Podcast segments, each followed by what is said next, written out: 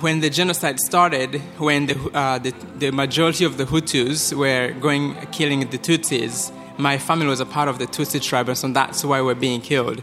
Alex Nsengimana was only about six years old at the time of the Rwandan genocide in 1994, but it's an experience he's likely never to forget. And I remember just uh, slipping and falling to the ground, and this noise just whizzing by my head. And I happened to realize that that noise had whizzed by my head because I slipped and fell.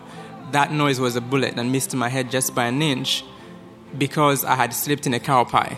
Little hands, shoeless feet, lonely eyes looking back at me. Will we leave behind the innocent to grieve? You heard Alex right. God used manure to save his life.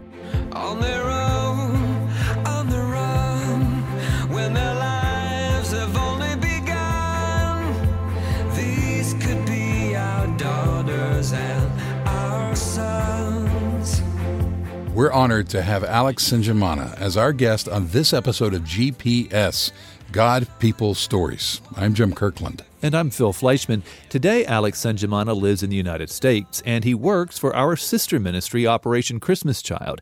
He recently shared his story with the staff here at the Billy Graham Evangelistic Association, and that is what we are going to share with you on this episode of GPS. And after we hear Alex's story, we're going to share some comments Franklin Graham made while the Rwandan genocide was still going on. He was part of a Samaritan's Purse team that was caring for people during the violence. You'd go through villages, there was no people, not even a chicken, not even a goat, not even a bird. The villages were there, the people were gone. But God was there, and God is with you no matter what you're going through. If you'd like to know more, visit this website, findpeacewithgod.net. That's findpeacewithgod.net.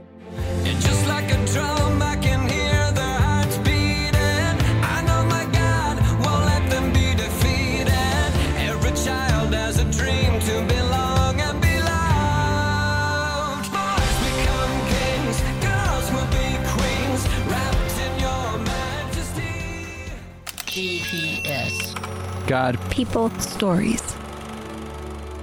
Rwanda, a small country in Central Africa where Alex Nsengimana was born. And as a little boy, I never knew uh, who my father was. And I, was, uh, I had a great relationship with my grandmother uh, because my mother had passed away due to HIV AIDS when I was very little, so I never got a chance to know my, uh, my mother. But as growing up and with my grandmother, just uh, that connection and that love at a point when that relationship was continuing to even grow, um, that's when a tragedy, a tragedy took place in the country of Rwanda, and that's the Rwandan genocide. The Rwandan genocide lasted about 100 days, from April 7th to mid July of 1994. In that span of time, hundreds of thousands of Rwandans were murdered. Some observers put the death toll at 500,000, some at 800,000, some at more than a million. And while the exact number of dead may not be known, what is known is that the vast majority of those killed belong to the Tutsi tribe, and those doing the killing belong to the Hutu tribe. When the genocide started, when the, uh, the, the majority of the Hutus were going killing the Tutsis, my family was a part of the Tutsi tribe, and so that's why we're being killed. And I remember one morning on April 7th when we woke up, and we would hear these uh, noises from a distance, and we didn't know what the noise were and it, um, our neighbor came to us and told us, hey, the president of Rwanda was assassinated last night. Do not leave the house because Tutsis are being killed everywhere. And I, as, um, as my grandmother hears this, she wonders what would happen of the whole family, so she told us to hide. And we hid for that morning, and it was late afternoon. We came back to our house, and we were attacked by militias, and they told us to go uh, outside and lie down. And that's when they would, uh, they would take my grandmother's life and these militias would come back later uh, looking for my uncle. But they would leave, they searched all over the house and they couldn't find him. But it was uh, three days later, three, they came back and they said, He's under the bed, let him get out. And that's when uh, he would come out and they would ask for his identity card. And at the age of 18 and older, you had to have this identity card. And this identity card said what tribe you were. And of course, there was no question they would also take his life. As a six year old, just watching this happen, just, we, we were wondering why in the world would a neighbor who we knew by name, a neighbor who we went to school, we went to school with their kids, and a neighbor who we loved actually, would all of a sudden turn their backs on us. And so we're just, uh, we're just lost. When Alex says we're just lost, he's referring to his brother and sister and himself. They fled their home and went to stay with an aunt in a nearby city, but they weren't safe there either, and they ended up on the run for about two months. And while we're running, there were many incidences that were happening that we could have lost our lives. And I remember one specific moment when uh, I was running, about 2,000 people running. And we ran and we, we heard these noises and we're being uh, literally shot from all directions. And I remember just uh, slipping and falling to the ground and this noise just whizzing by my head. And I happened to realize that that noise had whizzed by my head because I slipped and fell. That noise was a bullet and missed my head just by an inch because I had slipped in a cow pie. Um, I don't know about you, but there's nothing glamorous about a cow pie. Um, uh, but that's what God used to save my life. So I look in that moment. I didn't know. I know I didn't have a relationship with Him. I didn't have. Uh, I didn't have that understanding. And so when I look back and realize what a powerful God we serve, a God who works in mysterious ways, and a God who works in gross ways. Uh, which sometimes we don't want to like to see the gross part that He works, but He He does. And so at the end of this war, that's when I was put in an orphanage by, my, that, by that aunt who I was living with. Her and her husband passed away not too long after the war. And so we're in this orphanage with 250 other kids, all of us recalling everything. Now that we're not running physically, our minds were running.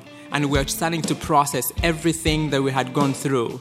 And with that came post traumatic stress in the night, it was so scary to go to bed because a lot of the kids were just screaming out of, um, out of scaredness and out of nightmares they were having.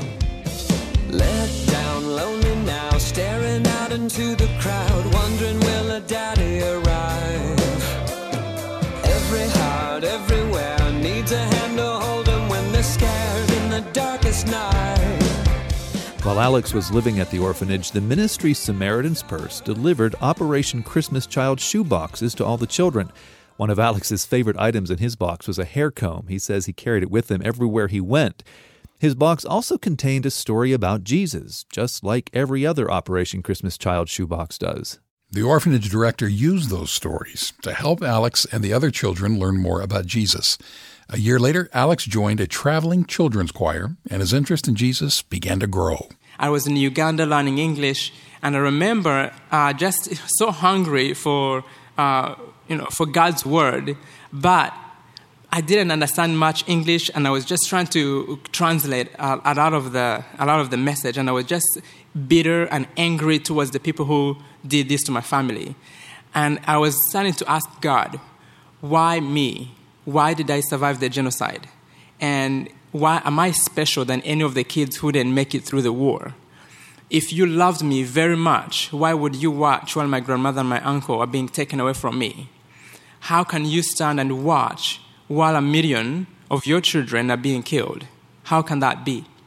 And I was just so lost, and I was blaming him for everything that happened in my life. And in me blaming him, I missed out on seeing the miracles that he actually did. But Alex's eyes were opened as he read the Bible. He discovered that the ancient Israelites often complained about God instead of thanking him for the miracles he had performed for them. I looked at my own life and I realized that's exactly what I was about to do. Actually, I was doing it already. I blamed him and I missed out on the miracle that when I was born, I could have gotten the virus that my, my mother had, HIV AIDS. But I didn't. When my grandmother and my uncle were both taken away from me, the distance were from that piano to where I was, to where I am. There was no any wall to shelter me from everything. They had no reason to spare our whole family. They knew that all of us were Tutsis. Then, from the time I was running and sleeping on a cow pie, just a split second, I could have lost my life. Then, when I was, uh, when a man's weapon didn't load when he went to pull the trigger, and his magazine fell out of the gun, miracles after miracles that, that happened. And for the very first time, I saw God's presence that was with me. And one of those miracles being an orphanage, receiving a gift from a stranger. For the very first time, I saw God's presence in my life, that I could never ignore that. And that's when I gave my life to the Lord. But the following years were full of that anger because everything that was in my heart was not, was not what was in His heart. Everything was in my heart was bitterness, anger, and rage because I wanted to pay. I want them, those people to pay for what they did. Thanks to people who shared the love of Christ with Alex, he was eventually able to let go of his rage and desire for vengeance. In fact, the day would come when Alex decided he wanted to meet the men who had killed his uncle and grandmother. It happened in 2013. That's when we went back to Rwanda with Operation Christmas Child, and we were putting that um, um, in my testimony into a video form. And I was just, we were just in Rwanda uh, to, to do this to do this video, and I wanted to find out where those people are. So I went, I went out. This was not planned at all, and I went out to the prison and found out that the man who had killed my grandmother flee, but the man who had killed my uncle is still in the prison. And so we went to the prison and were able to be with him and sit next to him and um, asking him, share with me the other side of the story. And remember how challenging that was to be able to hear the other side. But also, it was just a, a, a moment that I will never forget, a healing moment that I will never forget. And so, as I shared with him uh, why I was there, I wasn't there to accuse him, but I was there, to share with him the love of Jesus Christ that was shared with me. And so, it was the toughest day of my life, but the most healing day of my life that I will never forget. So I'll tear my fences down and build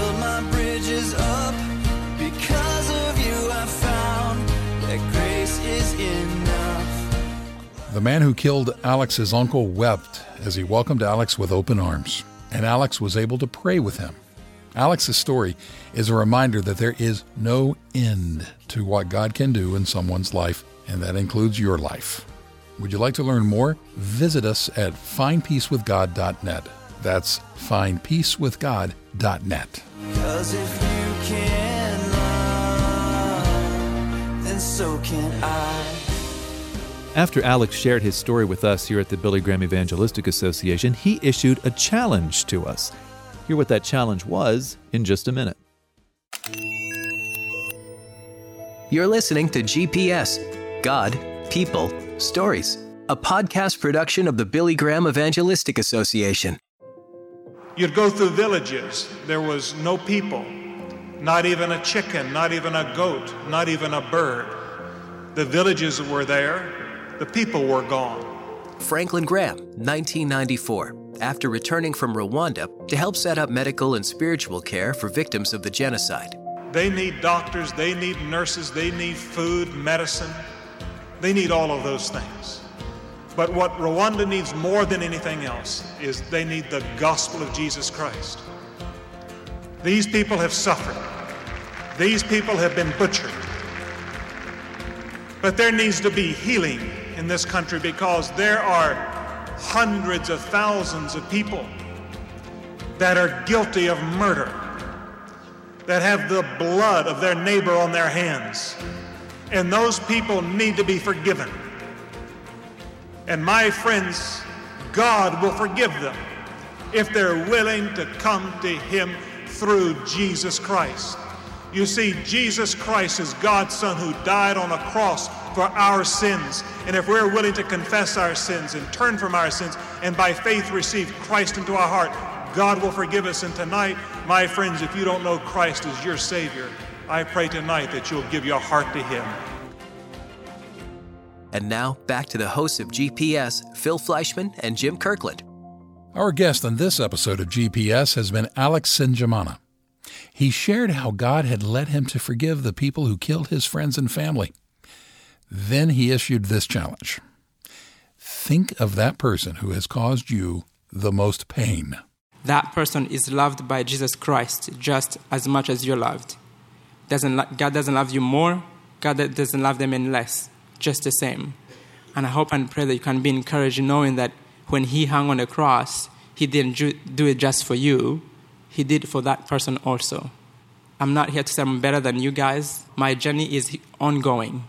And I'm asking you to join me on this journey of living the freedom that Jesus Christ offered. And that freedom is being free of the bondage of unforgiveness and bitterness.